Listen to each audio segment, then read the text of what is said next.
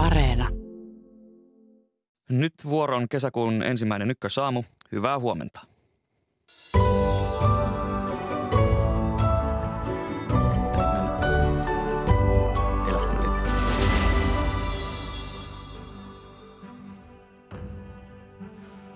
Vielä viime vuonna asuntorakentamisessa nähtiin ennätyslukuja.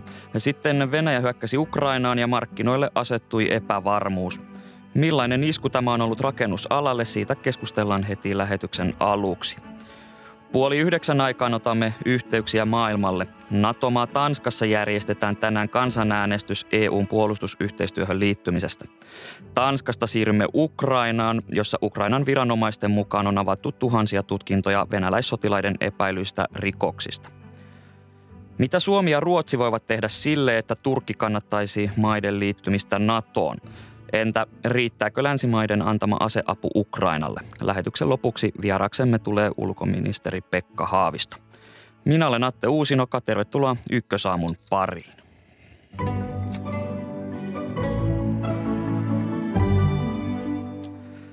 Eli nyt sitten puhumme rakennusalan tilanteesta.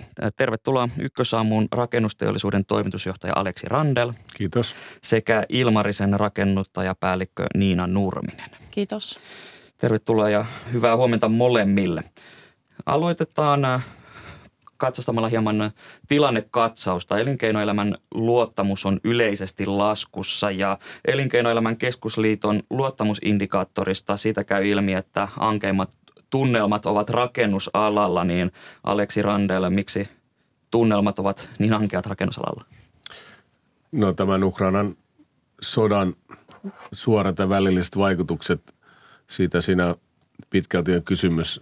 Erilaista epävarmuutta ja kitkaa lisääntyä näkymät ovat sumuiset, eli samaan aikaan kuin vielä sitten rakennusmateriaalien ja panosten hintojen nousut on ollut, ollut poikkeuksellisia ja, ja niiden ennakoiminen on ollut vaikeaa ja, ja siitä seurannena hankkeiden tarjousten tekeminen ja sopiminen on, on tullut vaikeaksi ja, ja ja sitten nähdään, että hankkeita siirretään tai voidaan peruta, niin tämä kaikki myös tämän kuluttajien ehkä kasvaneen epävarmuuden kanssa saa aikaa sen, että myös sitten alalla se epävarmuus lisääntyy.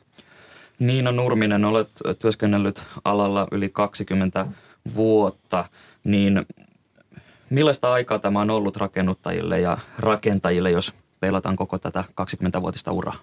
Tämä on kyllä ihan poikkeuksellinen ja tota, poikkeuksellinen niin kustannusnousujen kuin tämän markkinatilanteenkin vuoksi. Ja, ja mä oon vähän näitä vieläkin, vieläkin vanhempia tota, tieteenharjoittajia haastatellut, ne sanoi kanssa, että ei, ei tällaista tilannetta ole ollut aikaisemmin. Niin, eli, eli tota, erittäin historiallisesta tilanteesta tietyllä tavalla puhutaan. Juuri näin, kyllä. No, jos puhutaan rakentamisesta ja siitä, mitä äh, nyt rakennetaan paljon, niin jos katselen töihin tullessa vaikka ratikan ikkunasta ulos, niin näyttää siltä, että täällä pääkaupunkiseudulla ainakin nousee näitä uusia kerrostaloja hyvin paljon, niin mitä kokonaisuudessa nyt rakennetaan? No tällä hetkellä rakentamisen taso ja myös asuntotuotannon taso on varsin hyvällä tasolla asuntomarkkinat on vakaat. Mutta täytyy tietysti muistaa, että ne rakennukset, jotka nyt nähdään tuolla nousevan, niin, niin sitä, niiden rakentamisesta on päätetty jo muutama vuosi sitten, on kaavoitettu useampi vuosi sitten ja asunnot on pääasi myytykin jo, jo ennen rakentamisen käynnistymistä. Eli, eli nyt on kysymys enemmän siitä, että lähteekö niitä uusia hankkeita liikkeelle sitten syksyllä ja mitä tapahtuu ensi vuonna, että onko sekä, sekä niin kuin rakentajien kannalta rahoitusasiakunnossa, millä tavalla sitten ostajien sekä asunnon ostajien että sijoittajien osalta tämä asia näyttäytyy, että tämä on ehkä se kysymys. Miten paljon tällä hetkellä on sitten jouduttu perumaan tai viivästyttämään niitä tulevan syksyn ja näitä uusia projekteja? No mä voisin ainakin omalta osaltani sanoa, että me ei olla peruttu eikä olla tällä hetkellä viivästytetty, viivästytetty näitä hankkeita. Mutta tota, kyllä, kyllä tiedossa on, että tämmöisiä tapauksia on jo, jo juuri tämän kustannusnousun takia ja vuoksi, että miten tätä kustannusnousujen riskiä hallinnoidaan. Johtuuko se juuri tästä poikkeuksellisesta tilanteesta vai, vai jostain muusta? No kyllä tästä poikkeuksellisesta tilanteesta. Miten saadaan niin kuin tarvikkeita tai tuotteita, miten saadaan ensinnäkin tarjouksia, kun voi olla, että tarjous on voimassa tai tarjous on kelluva, että kuka kantaa sen riskin sitten? Ja millaista riskiä sä pystyt kantamaan. Mennään tähän teemaan hieman myöhemmin, mutta rakennusteollisuus RT on ennustanut, että rakentaminen pysyy vielä tänä vuonna parin prosentin kasvussa, mutta ensi vuonna pitäisi olla jo toisin ennusteen mukaan ja rakentaminen kääntyisi siis parin prosentin laskuun. Niin Aleksi Randel rakennusteollisuudesta, mitä tämä tarkoittaa käytännössä? No asuntorakentamisen osalta tämä ennusteen mukaan, jos se toteutuu, niin edelleen ollaan varsin hyvällä tasolla, mutta tietenkin se tarkoittaa sitä, että rakennetaan ihan konkreettisesti vähemmän kuin mitä nyt viime vuosina on, on tehty. Eh, jos sitten tuosta vielä liuutaan alemmalle tasolle, niin sitten tietysti eh, asuntoja niin kuin pidemmällä tarkastelulla tulee liian vähän ja, ja tietysti sitten alkaa tulemaan niin kuin erilaisia niin sanotusti markkina, markkina niin kuin häiriöitä. No tietenkin sitten jos toimitilapuolella vaikka eh, syystä tai toisesta vaikka joidenkin koulujen tai päiväkotien – aloitus siirtyy, niin sitten tietysti ne palvelut ja ihmisille tulee käyttöön niin kuin siinä aikataulussa, kun, kun vaikka kunnat ja kaupungit on suunnitelleet. Ja, ja tietysti varmasti teollisella puolella niin osa investoinnista on nyt sitten arvioitu uudelleen tässä tilanteessa ja joitakin investointeja voidaan jättää tekemättä, mutta sitten toisaalta vaikka nyt tämän niin kuin vihreän siirtymään vastaamisen osalta, niin myös tulee paljon uusia investointeja, joita tarvitaan, mutta toki eh, ne, niiden käynnistäminen suunnittelemme vie aikansa ja, ja nyt on todella todella tärkeää, että, että kaikki viranomaisasiat ja muut sujuvat sillä tavalla, että pystytään mahdollisimman nopeasti sitten niitä, niitä toteuttamaan. Onko mahdollista, että tulee jonkinlaisia konkursseja tai muita? No tietenkin varsinkin varmaan pienempien yritysten osalta, jos on tämmöisiä pitkiä kiinteähintaisia sopimuksia ja, ja sitten tuota kustannukset on suuremmat kuin niistä saatava niin kuin korvaus, niin tietysti pidemmällä aikavälillä se – se aiheuttaa tietysti rahoitusongelmia näille yrityksille ja, ja voivat joutua vaikeuksiin. Nyt toistaiseksi vielä, vielä tota, näitä ei olla, olla nähty, vaikka vaikeuksia varmasti on enemmän kuin ääneen sanotaan. Ja, ja tämän takia nyt tietysti tämä ennakointi ja, ja että yhdessä löydetään ratkaisuja tähän tilaajien ja urakoitsijoiden välillä, niin on erittäin, erittäin tärkeässä roolissa. Ilmarisen rakennuttajapäällikkö Niina Nurminen, äm, missä vaiheessa arvioit, että tämä rakennusalan ahdinko alkaa näkyä ihan meille tavalliselle asunnon etsijille, etsijille tai remontoijille? No mä uskon, että sitä näkyy jo tällä, tälläkin hetkellä. Esimerkiksi tota, tiettyjen tuotteiden saatavuushaasteita, voi olla puutuotteita, voi olla metalliterästuotteita. Ja sitten myös se, että jos on hanke käynnissä, niin oma tai sitten me, meidän kaltaisella toimijalla tai muillakin, niin kyllä se kustannusnousu ja mikä on se oma riskinkantokyky tulee nyt kyllä eteen. No tässä on tullut jo esiin, että haasteita aiheuttavat niin pulamateriaaleista kuin tämä yleinen taloustilanne. Ja otetaan tässä kohtaa pari käytännön esimerkkiä. Niina Nurminen, mistä materiaaleista erityisesti nyt on pulaa? Puutuotteista, teräs, metallituotteista, lasituotteista. Sitten siellä alkaa olla talotekniikkatuotteita. Et esimerkiksi meillä on tämmöinen kohde, missä tota IV-kone, suunniteltu IV-koneita ei saatu – jouduttiin vaihtaa sitten IV-koneet. Samassa kohteessa ää, meillä on tämmöisiä yhteisöllisiä tiloja ja sinne lounge-tiloihin tällaiset kodin koneet me ei saatu ollenkaan. Mutta kyllä mä tiedän markkinoilta, että on asuntaloja-kohteita, missä ei ole saatu suunniteltuja kodinkoneita. Ja sitten on kerätty ne kodinkoneet, mitä markkinoilta on löydetty. Oliko pula näistä materiaaleista, syntyykö se jo ennen tätä Venäjän hyökkäyssotaa vai onko pula ollut jo ennen sitä? No ainakin tämä, mitä meillä itsellään ei ole ollut tällaisia vastaava, vastaavia pula, pulaa näistä tuotteista.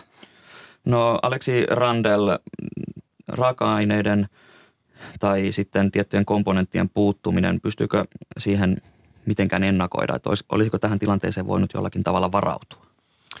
No ehkä noin laajemmin, toki nyt jo koronaepidemia aikana, niin nämä logistiset haasteet ja, ja materiaalin saatavuus on on ollut normaalia haasteellisempaa ja nytkin tässäkin tilanteessa, kun, kun tuota Omikron, ää, Omikron leviää Kiinassa ja Kiina sulkeutuu voimakkaasti, niin tältäkin alueelta Kiinasta tulee niin kuin paljon komponenttitoimituksia Suomeen. Siellä niin kuin satamien kyky sitten välittää tuotteita tänne laivojen kautta niin kuin vaikeutuu. Että kyllä, kyllä nämä, niin kuin, nämä kaikki yhdessä niin kuin aiheuttaa ongelmia tämän sodan, sodan lisäksi. Ja, ja tietysti sitten tähän on pyritty ennakoimaan sillä tavalla, että varmaan niin kuin varastoja on normaalia enemmän pit, pitkään ollut niin, että varastoja ei ole paljon, paljon pidetty, mutta kaikki on pyrkinyt nyt sitten ennakoimaan lisäämään varastoja, mutta tietysti semmoisen varastokapasiteetin yhtäkkiä niin kuin toteuttaminen ja tekeminen on, on, on aika vaikeaa ja, ja tiettyjä tuotteita sitten kuitenkaan ei voi kovin pitkään, pitkään varastoida – ja, ja kuitenkin kaikki kohteet suunnitellaan kuitenkin erikseen ja niihin, niihin on erilaisiakin komponentteja tulee. Että se ei ole käytännössä niin helposti niin kuin, toteutettavissa kuin, kuin ajatellaan. Mutta kyllä tietysti tätä ennakointia pyritään niin kuin paremmin suunnittelemaan eri vaihtoehtoja, eri kanavia selvittämään ja sitä kautta sitä riskiä siitä, että jotain jää saamatta, niin, niin sitten, sitten pienentämään. Missä määrin materiaalipula tai jopa yksittäisen osan puuttuminen voi hidastaa rakennushankkeen etenemistä? No esimerkiksi tota, joku julkisivuelementti tai laatta, joku terästuote tai laatta, laattatuote voi jäädä niin kuin tulematta ja sitten etsitään vaihtoehtoistuotetta ja ehkä ei löydetä siihenkään sitten tuotetta. Ja mitä sitten, jos, jos tämä julkisivu ei saadakaan valmiiksi? Tai sitten niitä kodinkoneita, ei saada keittiökodinkoneita, mitä sitten? Tai ei saada sitten IV-konetta sinne. Mä tiedän hankkeen, missä on kolme kuukautta viivettä, ei ole löydetty niin kuin IV-konetta – ja se viivästyi kolme kuukautta. Eli, eli voidaan puhua erittäinkin merkittävistä viivästyksistä vain, jos edes yksi asia puuttuu. No, voidaan puhua, että jos, jos, jos se ei ole terveellinen ja turvallinen viranomainen, ei ota sitä kohdetta vastaan, niin et pääse muuttamaan kotiin, joudut etsimään sitten, tai joudutaan etsimään paikka, minne sitten muutat väliaikaisesti. Voi tulla huomattavia kustannuksia. Joku teollisuuslaitos ei pääse vaikka käyntiin jostain syystä – tai sitten joku toimitila joudut väliaikaisesti muuttaa, niin kyllä ne voi olla merkittäviä kustannuksia ja haittoja. No miten tässä toit esiin tämän äh, julkisivuremontin tai materiaalin, niin, niin miten helppoa on, on vaihtaa kesken rakennusprojektin niin tämä materiaali johonkin toiseen? Onko korva, korvaavia helppo hyödyntää? No varmaan just näitä, näitä uusia hankintareittejä ja uusia hankinta paikkoja etsitään kova, kovasti, mutta tässä tulee myös sekin esille, että sulla on luvitettu joku kiinteistö tai rakennus, niin tota, jos siinä on tietty tuote sovittu, niin miten viranomainen reagoisit siihen, kun se tuotetta ei saada? Ja siihen prosessiin pitäisi saada nyt niin kuin, ennen kuin nämä tulee niin kuin isommalti esille nämä, nämä asiat, niin pitäisi saada meidät kaikki osapuolet pöydän ääreen, niin rakentajat, tilaajat kuin viranomaiset. Jos puhutaan asunnon rakentamisesta, niin Siihen ei paljon vaadita, että, että alkuperäiset aikataulut venyvät, niin miten se hankaloittaa näitä rakennushankkeita, jos tässä kohtaa ei aivan täsmällisesti pystytä lupaamaan, että sitä tai tätä materiaalia on saatavissa juuri silloin, kun sitä tarvittaisiin, niin tarvittava määrä? Kyllä se rakennushanke menee niin kuin ketjujen mukaan ja siellä, siellä jos joku tuote jää pois, niin seuraavaa työvaihetta voi olla, että et pysty edes tekemään – Eli kyllä se siinä mielessä vaikuttaa ja sitten se viive, kertaantuu koko ajan, että viikon viive on sitten kahden viikon viike, viive aika nopeasti ja, ja sitä et saa oikein, runko, runkovaiheessa voit saada viivettä kiinni, mutta sisävalmistustöissä se on todella vaikea saada se viive kiinni. Yksi asia, joka tässä rakennusalaa kurittaa, kuten myös muutakin yhteiskuntaa, on se, että polttoaineiden hinnat ovat olleet nousussa. Ja rakennusteollisuus on närähtänyt hallitukselle tästä määräaikaisesta polttoainetuesta. Ja tämä tuki sen ulkopuolelle on siis jätetty kevyt polttoöljy, vaikka sen hinta on noussut diiseliä rajummin ja tätä kevyt polttoöljyä juuri käytetään aika paljon näissä työmaakoneissa, niin rakennusteollisuuden toimitusjohtaja Aleksi Randel, minkä takia tämä polttoöljy olisi pitänyt ottaa mukaan tähän määräaikaisen polttoainetukeen?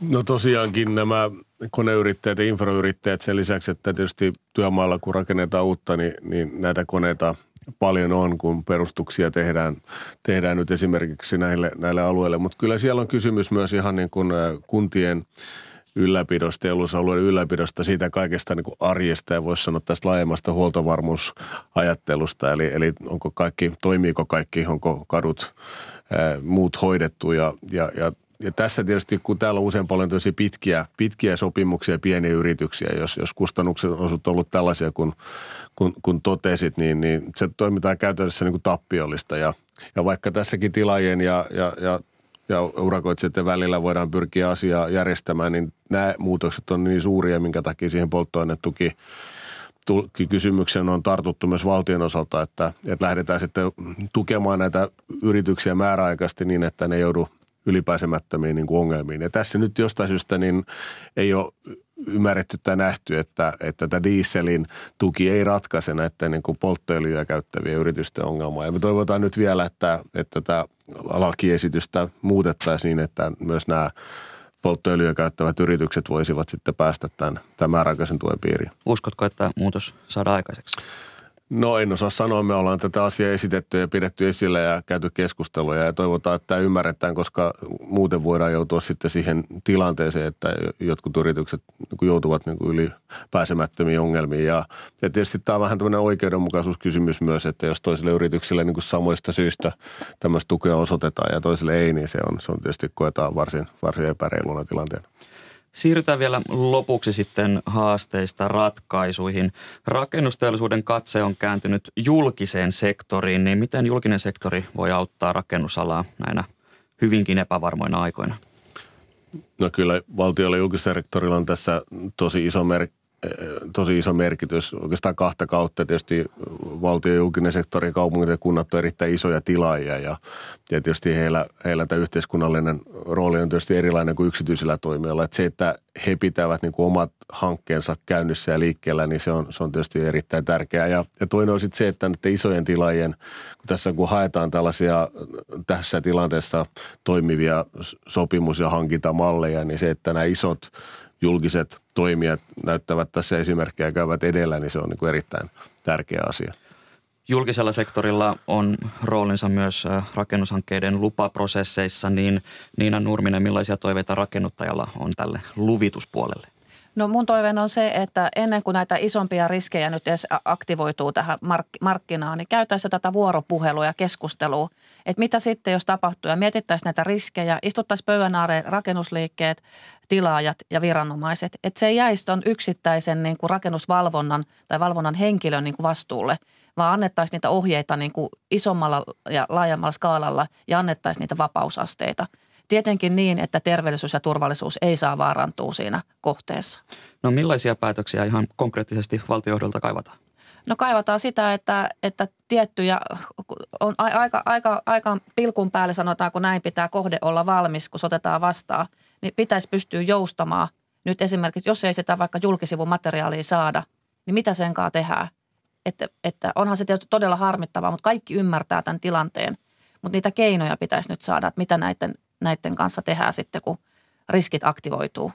Entä Aleksi Ranta?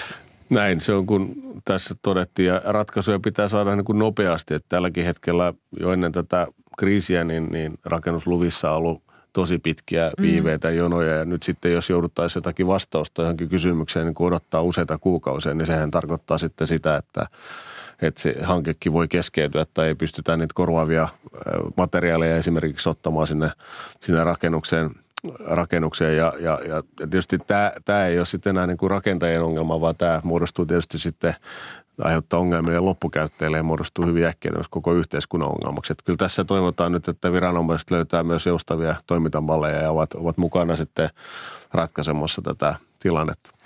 Kiitokset keskustelusta rakennusteollisuuden toimitusjohtaja Aleksi Randel sekä Ilmarisen rakennuttajapäällikkö Niina Nurminen.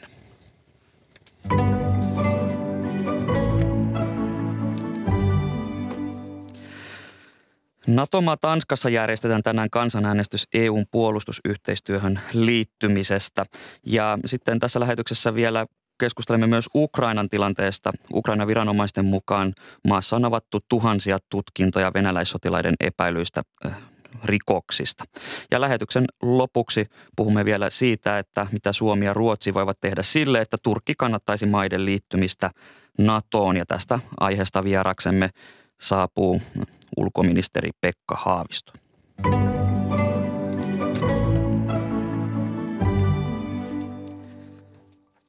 Sitten Tanskaan, jossa on tänään kansanäänestyspäivä ja meillä on nyt yhteystoimittaja Karoliina Kantolaan. Hyvää huomenta Kööpenhaminaan. Hyvää huomenta. Tanska siis äänestää tänään EUn turvallisuus- ja puolustusyhteistyöhön liittymisestä, niin, niin Mistä on oikein kyse? Eli Tanskan pääministeri Mette Frederiksen ilmoitti tästä kansanäänestyksestä pian Venäjän hyökättyä Ukrainaan. Eli äh, Tanska on Maltan lisäksi ainoa EU-maa, joka ei kuulu tähän äh, Euroopan unionin turvallisuus- ja puolustusyhteistyöhön, mikä tarkoittaa sitä, että se ei voi osallistua esimerkiksi EU-sotilas- tai näihin kriisinhallintaoperaatioihin tai olla päättämässä niistä – ja Tanskan tapauksessa kyse on 30 vuoden takaisesta Maastrichtin ja sitä seuranneesta Edinburghin sopimuksesta, jolloin Tanska jättäytyi pois sitten EUn yhteisestä valuutasta, rajavalvonnasta ja siviilioikeudesta ja tästä puolustusyhteistyöstä. Eli tämä on tietynlainen reaktio tähän Venäjän hyökkäyssotaan. Ähm, minkälaisia näkemyksiä poliitikot ovat esittäneet yhteistyön puolesta tai sitä vastaan? Kyllä ehdoton enemmistö puolueista niin vasemmalta, keskeltä kuin oikealta on nyt kampanjoinut tämän liittymy, liittymisen puolesta ja oli tätä kansanäänestystä päättämässä. Kannattajat sanovat, että EU-puolustusyhteistyöhön kuuluu sellaisia osa-alueita, joita NATOon ei kuulu, esimerkiksi kybersotaan tai energiansaantiin liittyviin uhkiin tai haasteisiin. Ja kyllä puolueet painottavat myös, että kyse on solidaarisuudesta ennen kaikkea – että Euroopan on pidettävä näinä aikoina yhtä entistä tiiviimmin. No vastustajiin kuuluvat yksi äärivasemmista puolue ja pari kansan, kansallismielistä puoluetta ja niiden edustajat sanovat, että yhteistyö tulee maksamaan Tanskalle ja heidän mukaansa NATO-yhteistyö olisi riittävästi tai sitten he eivät halua, että Tanska osallistuu entistä useampiin operaatioihin esimerkiksi Afrikan maissa. Miten siellä ennakoidaan tulosta, eli miten päivän äänestyksessä tulee käymään? No vaaliurnet on tosiaan juuri avautumassa tai avautuneet äh, mielipitemittausten mukaan. Kansalaisten asenteissa on selvä muutos tapahtunut, jos ei nyt aivan yhtä selvä kuin Suomen NATO-kannoissa, niin sinne päin.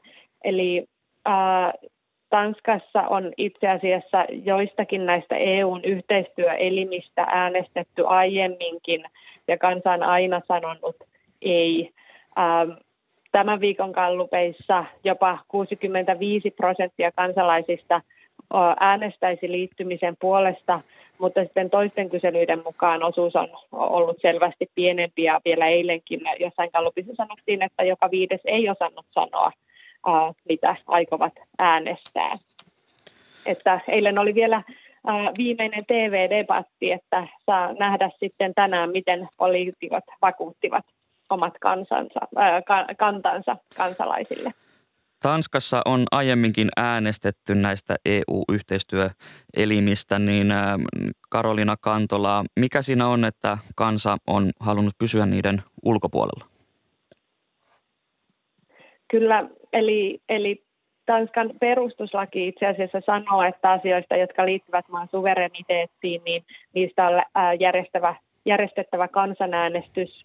Eli vaikka enemmistö puolueista kannattaisi yhteistyö näitä osa-alueita, niin kansan sana siinä aina ratkaisee, että esimerkiksi 2000 vuonna 2000 täällä äänestettiin eurosta ja 2015 EUn sisä- ja oikeusasioihin liittyen ja kansan nämä torpannut selvin numeroin.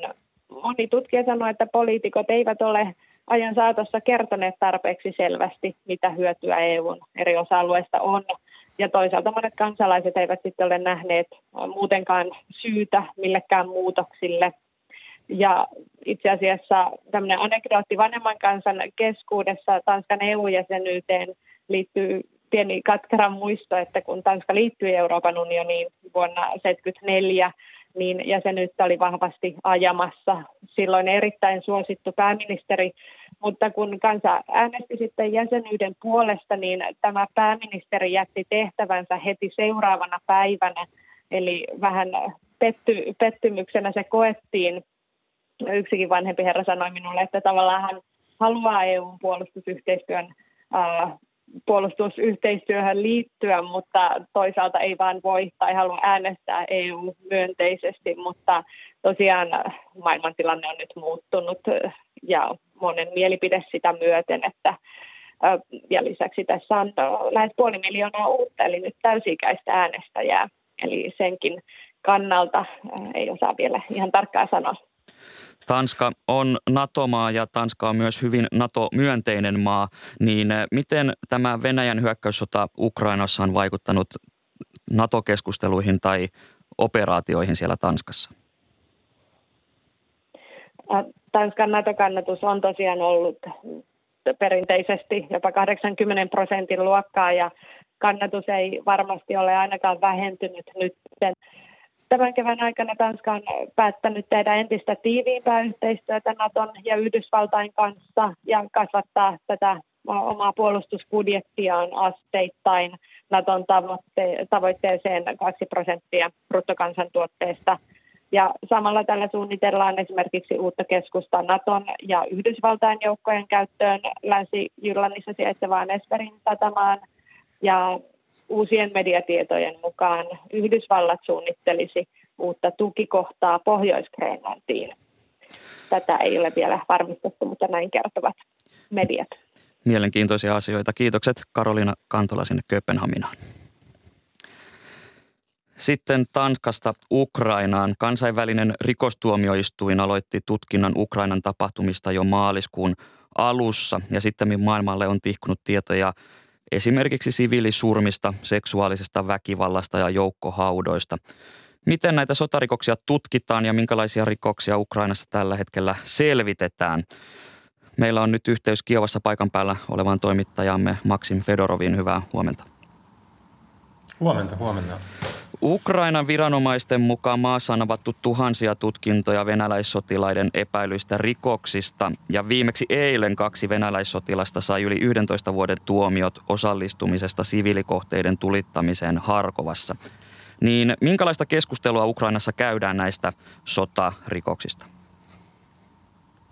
No ohjusiskut siviilikohteisiin ja niiden tulittaminen järkyttivät koko Ukrainan kanssa jo sodan alussa, jo heti heti äh, helmikuussa, mutta sen jälkeen kun kaksi kuukautta sitten vapautettiin Ukrainan pohjoisosat, niin muun muassa tämä Kiovan seutu, ja sieltä paljastui sitten lukuisia kammottavia rikoksia, niin se vaikutti kyllä to- todella vahvasti ukrainalaisten mielialoihin. Ja äh, nykyään sellainen yleinen mielipide on, että Venäjän kanssa ei enää no, voi neuvotella tai, tai sopia varsinkaan mistään myönnytyksistä, koska jos, jos Venäjälle antaa periksi edes vähän, niin se ei jätä Ukraina rauhaan. Ja ää, me ollaan nähty myös, että virallisella tasolla neuvottelut ovat alkaneet takkuilla juuri näiden paljastusten jälkeen. Niin eilen tosiaan saatiin päätöksen ja tämä jo toinen vuorossa sotarikosoikeudenkäynti ja ensimmäisessä tuomio tuli, tuli noin viikko sitten. Ukrainassa on nyt yleinen ymmärrys, että kaikki sotarikolliset on, on kyllä saatava vastuuseen ja nämä oikeudenkäynnit ovat, ovat nyt osa tätä prosessia ja tämä prosessi on kyllä poikkeuksellisen tulee olemaan pitkä ja se on poikkeuksellisen laaja. Niin BBCn mukaan sodan aikana on raportoitu jo äh, yli äh, 15 000 epäilystä sotarikoksesta ja äh, 60, äh, anteeksi, 600 epäiltyä on jo tunnistettu ja 80 syytteeseen panoa on, on aloitettu. Ja, äh, Ukrainan äh, syyttäjän mukaan, syyt, syyttäjälaitoksen mukaan epäiltyjen listalla on venäläisiä sotilaita, poliitikkoja ja sitten myös propagandatoimittajia. Sodan jalkoihin jääneisiin sivileihin on siis kohdistettu muun muassa ilmaiskuja ja tykistötulta, mutta on saatu myös merkkejä äh, systemaattisemmasta väkivallasta ja siviilisurmista esimerkiksi siellä Kiovan lähiseuduilla. Niin Maxim Fedorov, äh, Pelkäävätkö ihmiset joutuvansa tällaisten väkivallan tekojen kohteeksi myös jatkossa ja miten tätä asiaa käsitellään siellä Ukrainassa? No, täytyy heti sanoa, että vaikka maailmalla Ukraina ja Venäjä käsitellään usein samanlaisiksi ja nähdään jotenkin samanlaisina, niin, niin näillä mailla on perustavanlaatuisia eroja. Esimerkiksi Ukrainassa ei ole samanlaista rakenteellista väkivaltaongelma kuin Venäjällä, vaikkapa vankiloissa tai armeijassa. Niin sen takia tällaiset tapaukset täällä Ukrainassa, niin ne järkyttävät todella paljon ja tekevät kipeää. Ja äh, ukrainalaiset eivät ymmärrä niiden motiiveja ja haluavat siihen oikeutusta. Ja, äh, mikä tulee kysymyksessä siitä, pelkäävätkö ihmiset, niin sanoisin, että pelko ei ole tällä hetkellä päällimmäinen tunne täällä Ukrainassa ylipäänsä, eikä varsinkaan Kiovassa, joka on suhteellisen rauhallinen. Uh, ukrainalaiset ovat nähneet oman armeijansa menestykset ja, ja heillä on kyllä kova luottamus sotilaisiinsa. Kiovan kansainvälisen sosiologian instituutin vuodesta 2008 lähtien toteuttaman mittauksen mukaan ukrainalaiset suhtautuvat Venäjään nyt ennätyksellisen kielteisesti, niin millaisia jakolinjoja tämän sodan mukanaan tuomat julmuudet luovat siellä Ukrainassa? Joo, kyllä pahempaa tulosta on vaikea kuvitella. Niin viime viikolla julkaistiin tämä uusi mittaus ja sen mukaan jopa 92 prosenttia ukrainalaisista suhtautui Venäjän negatiivisesti. Ja, ja täytyy muistaa, että kyse on kahdesta maasta, joissa on pitkän ollut paljon siteitä ja yhteyksiä henkilökohtaisella tasolla. Mutta siis olen nyt usean päivän aikana puhunut monen ukrainalaisen kanssa ja täytyy sanoa, että he eivät elä tässä siis missään jatkuvassa vihan tunteessa. Niin moni sanoi, että ei halua, että venäläiset ja ukrainalaiset olisivat vihollisia, mutta sen jälkeen kun tällaiset sotajulmuudet ovat paljastuneet, niin he eivät oikein tiedä enää, miten venäläisiin voi suhtautua niin entiseen tapaan. Ukrainan presidentti Volodymyr Zelenski on toistanut jälleen pyyntönsä raskaan sotakaluston toimittamisesta Ukrainan käyttöön. Niin miten tyytyväisiä siellä Ukrainassa ollaan tällä hetkellä siihen apuun, jota lännestä saadaan? No sanoisin, että raskaiden aseiden toimitukset lännestä niin ovat viime aikoina ollut ykkösaihe täällä Ukrainassa ja niin saman, sa, samaa luokkaa kuin ilmatilan sulkeminen tuossa sodan alussa. Niin länsi ei halua, että Venäjä näiden toimitusten takia alkaa pitää sitä sodan, sodan osapuolena, joten se hidastelee tässä kysymyksessä. Niin maanantaina presidentti Biden, Yhdysvaltain presidentti Biden ilmoitti, että Yhdysvallat eivät lähetä Ukrainan sellaisia raketinheitin järjestelmiä, joilla voitaisiin mahdollisesti iskeä Venäjän alueelle. Mutta eilen saatiin tietää, että jotain on kuitenkin luvassa, niin Yhdysvallat saattaa myöntyä Ukrainan pyyntöön ja lähettää kahden tyyppisiä raketinheitin järjestelmiä, MLRS ja HIMARS, niin näillä on alle 100 kilometrin kantama, eli siis hieman pienempi kuin, kuin noissa, mitä ei toimiteta. Ja näillä pystytään torjumaan venäläisarmeijan laukaisemat ajoittain jopa kaoottisetkin raketin iskut. Ja Ukraina tarvitsee kipeästi nyt raskaita aseita, koska se joutuu hitaasti, mutta jatkuvasti perääntymään tuolla itärintamalla. Toimittaja Maksim Fedorov, kiitokset haastattelusta.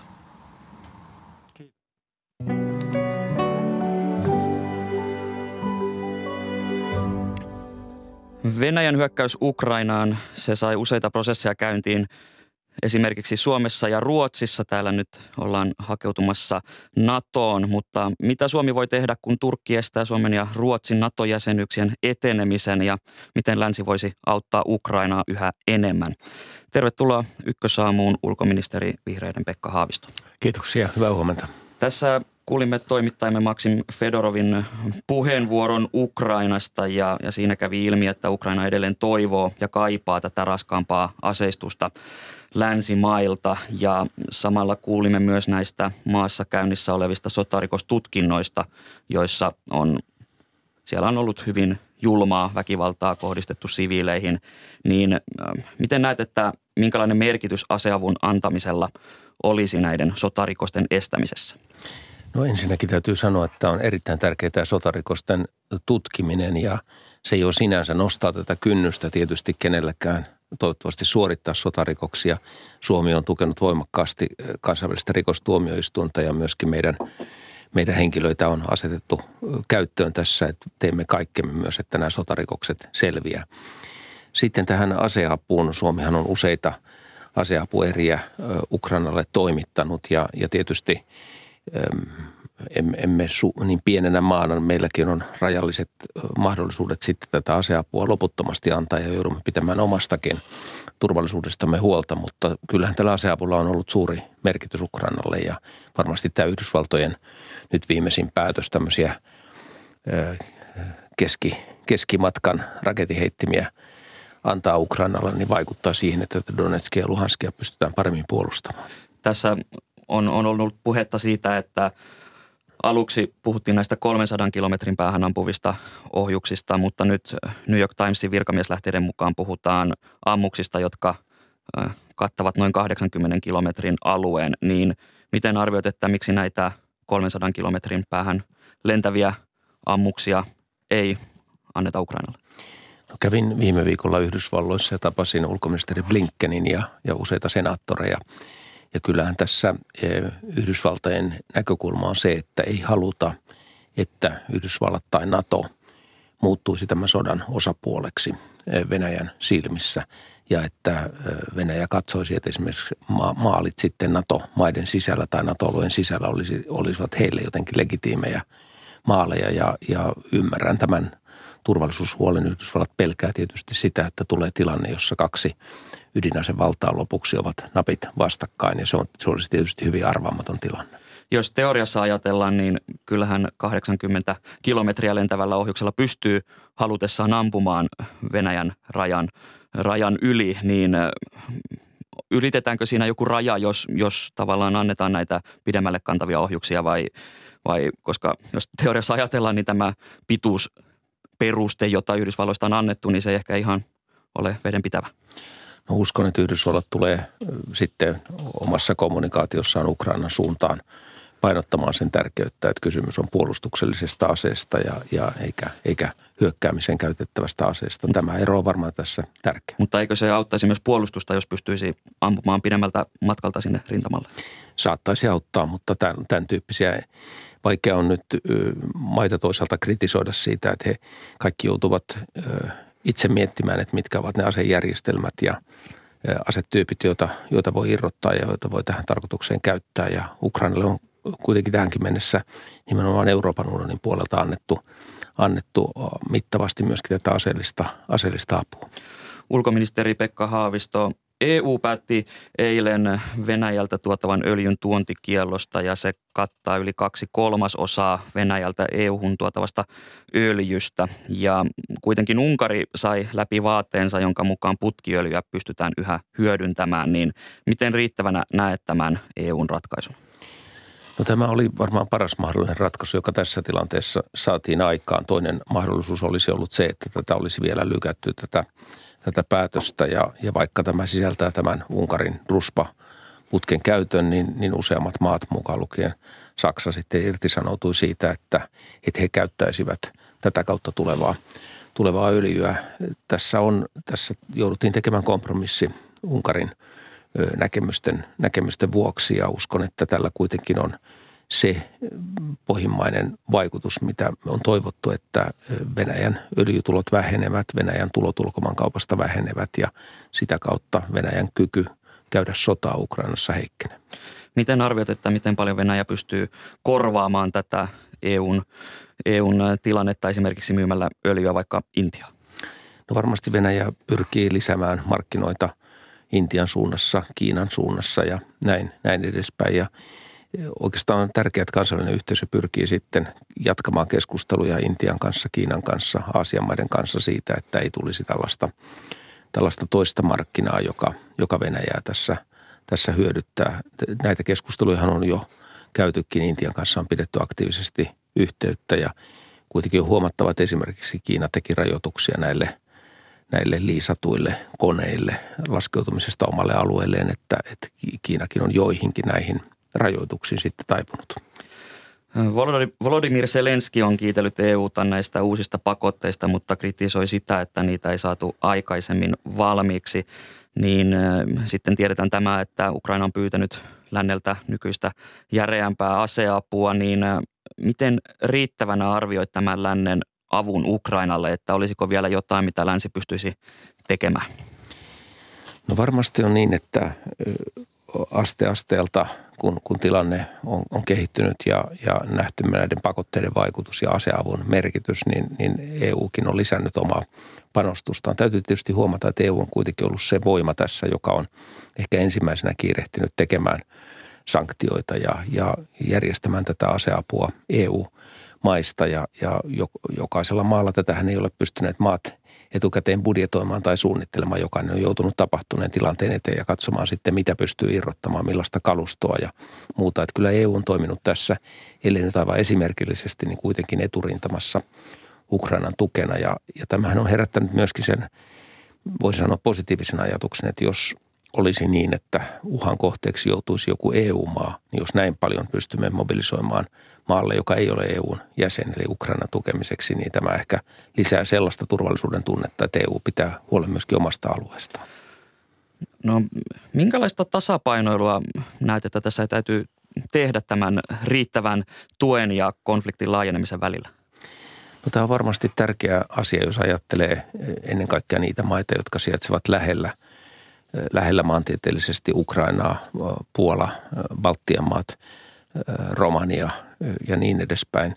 Kyllähän heillä on myöskin huoli siitä, että jos konflikti laajenee heidän alueelleen, mitä, mitä sitten tapahtuu. Ja, ja on tietysti tärkeää, että pystytään pitämään nämä EU-maat ulkona konfliktista samaan aikaan, kun pyritään Ukrainaa, Ukrainaa tukemaan. Että kyllä kai semmoinen laajan maailmansodan skenaario on, on sitten kuitenkin se, joka kaikkia huolestuttaa tällaisessa yhteydessä. Samaan aikaan pyritään tietysti turvaamaan Ukrainan suvereniteetti ja se, että Ukraina saisi haltuunsa takaisin ne alueet, jotka, jotka Ukrainalle kuuluvat. Ulkoministeri Pekka Haavisto siirrytään nyt NATO-kysymyksiin. Turkin presidentti Recep Tayyip Erdogan kirjoitti maanantain ekonomistissa koskien juuri Suomen ja Ruotsin NATO-jäsenyyttä ja hän kirjoitti, että se pitää sisällään riskejä Turkin turvallisuudelle ja, ja hän vaati Suomea ja Ruotsia ottamaan Turkin huolet vakavasti. Erdogan on syyttänyt Suomea ja Ruotsia esimerkiksi kompromissihaluttomuudesta ja vaatii katkaisemaan yhteydet terroristeihin. Niin mitä ajatuksia nämä Erdoganin tekstit tai kirjoitus sinussa herättää? No ensinnäkin tietysti sellaisia ajatuksen, että Natollahan voi olla vain yhdet säännöt, eli silloin kun, jos Nato pitää kiinni avointen ovien politiikastaan ja sanoo, että siihen voi tulla uusia jäseniä, niin niiden jäsenten pitäisi täyttää ne säännöt, joita Nato edellyttää jäseniltä. Sitten sen lisäksi Natossa on päätöksentekorakenne, jossa jokaisen maan suostumus tarvitaan sille, että uusia jäseniä otetaan, joten jokaisen maan sitten mahdollisuus tuoda omia – ikään kuin lisähuoliaan tähän Naton yhteisten sääntöjen lisäksi. Ja näinhän tässä prosessissa tällä hetkellä on, on tapahtunut. Turkki on tuonut omia huoliaan, Kroatia on tuonut omia Daytonin rauhansopimukseen liittyviä huoliaan. Eli se, sellaisiakin huolia sitten tähän pöytään, joihin Suomi ja Ruotsi on yksin lähes mahdotonta vaikuttaa. Ja täytyy vain olla kestävyyttä ja jaksamista. Kuunnellaan Turkin huolet tarkasti, katsotaan onko sellaisia, joihin voidaan vastata. Ja varmasti tuolla Natossa ja muissa NATO-maissa mietitään samoja kysymyksiä, että onko asioita, joita, joita tässä voidaan, joihin voidaan reagoida Turkin huolien osalta. Tässä tarvitaan nyt diplomatiaa ja malttia.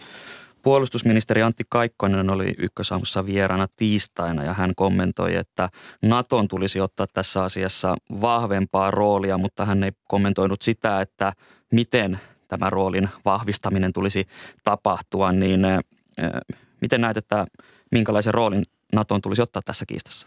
No, puhuin viimeksi Naton pääsihteerin Stoltenbergin kanssa lauantaina – lauantaina ja kävimme tätä tilannetta läpi Yhdysvaltain vierailuni jälkeen. Yhdysvalloissa on erittäin voimakas tuki Suomen ja Ruotsin NATO-jäsenyydelle. Tapasi ulkoministeri Blinkenin ja sitten kahdeksan senaattoria ja oli aivan päivän selvää, että senaatissa, jossa tästä asiasta päätetään Yhdysvalloissa, on erittäin vahva tuki Suomelle ja Ruotsille. Ja kyllähän näillä asioilla on myöskin merkitystä.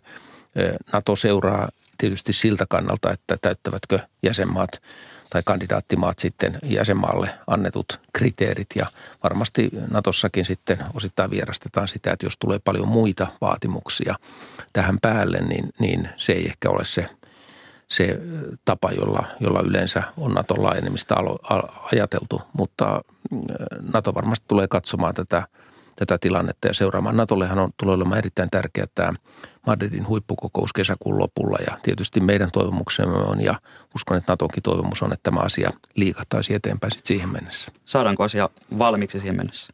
No mahdollisuudet on, mutta riippuu jäsenmaista, että mennään rauhallisesti. No ovatko Naton ovet niin avoimet kuin ajattelimme siinä silloin, kun Suomessa alettiin tätä NATO-prosessia viemään eteenpäin? No tämähän on sillä tavalla kiinnostavaa, että tarkistimme totta kai NATO-jäsenmailta mukaan lukien Turkki ja NATOlta itseltään, että onko avointen ovien politiikka voimassa ja näkeekö kukaan mitään, mitään esteitä. Ja kun kävimme tätä prosessia läpi, niin silloin näitä esteitä ei, ei näkynyt. Ne ovat tulleet sitten sen jälkeen, kun nämä NATO-hakemukset on jätetty ja, ja siinä mielessä niin ollaan uuden tilanteen edessä, joka täytyy nyt käydä läpi ja, ja analysoida – uskon, että sitten lopuksi kuitenkin se painavampi asia on se Naton laajenemisen mahdollistaminen ja avointen ovien politiikka, mutta näitä huolia täytyy nyt käydä läpi. Presidentti Erdogan on, on vaatinut äh, myös luopumaan asevientikiellosta Turkkiin. Suomihan ei ole vienyt äh, Turkkiin aseita vuoden 2019 jälkeen, kun maa aloitti sotatoimet äh, Syyrian kurdialueella ja eilen ulkoasianvaliokunnan puheenjohtaja Jussi halla kommentoi, että tähän asevientiin liittyy aina poliittisen harkinnan varaa, niin ulkoministeri Pekka Haavisto, minkälaista neuvotteluvaraa tässä on? No kyllä meillä joitakin myönteisiä päätöksiä on Turkin osalta ollut. Tämä tilannehan on sellainen, että ne käydään tapauskohtaisesti lävitse. Ja tietysti yksi sellainen uusi argumenttihan tähän keskusteluun tulee, jos ajatellaan Naton yhteistä puolustusta – ja silloin, sitten mietitään jotakin asevientiryhmiä, mitkä nimenomaan toisivat vahvuutta tähän Naton yhteiseen puolustukseen. Ja silloin ehkä niitä, niitä asioita voidaan katsoa uudella, uudella tavalla, mutta näihin liittyy aina tämä harkintamahdollisuus.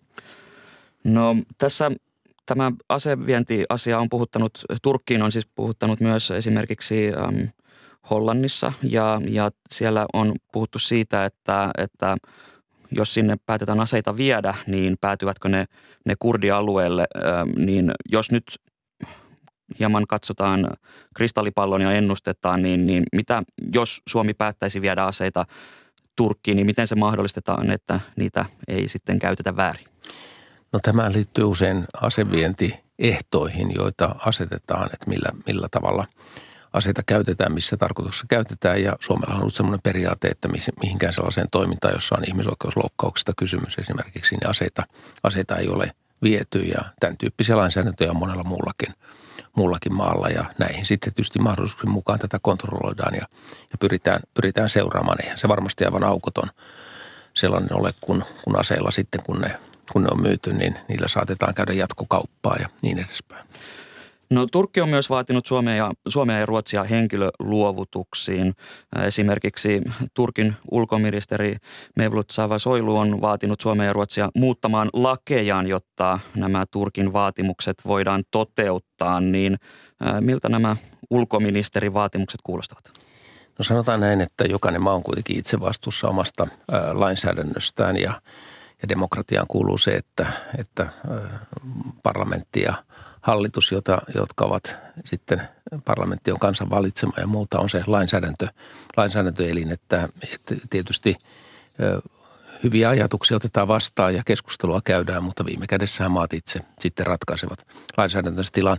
Minusta tuo oikeusministeri Henriksson on hyvin huomauttanut, että esimerkiksi tässä terroristi lainsäädännössä Suomessa on viime vuosina tapahtunut paljon kehitystä ja se on täysin vertailukelpoinen esimerkiksi keskeisten NATO-maiden lainsäädäntöön, niin tämäkin on hyvä ottaa huomioon. Tähän loppu vielä. Tanskassa äänestetään tänään liittymisestä EUn puolustusyhteistyöhön, niin millainen merkitys tällä tanskalaisten äänestystuloksella tulee olemaan? No, tämä on iso asia sen vuoksi, että Suomi on kuulunut niihin maihin, jotka ovat tukeneet voimakkaasti myös EUn yhteisen puolustuksen rakentumista ja tätä artiklaa 42.7, joka antaa kaikille EU-maille suojaa. Ja jos Tanskassa tänään tulisi myönteinen tulos tämän EU, EUn yhteisen puolustuksen kehittämiseen, niin sillä on kyllä iso merkitys, koska silloin voitaisiin EU-hun kuuluvien pohjoismaisten kesken myöskin vahvistaa tätä EUn yhteistä puolustusta. Kiitokset haastattelusta ulkoministeri Pekka Haavisto. Kiitos.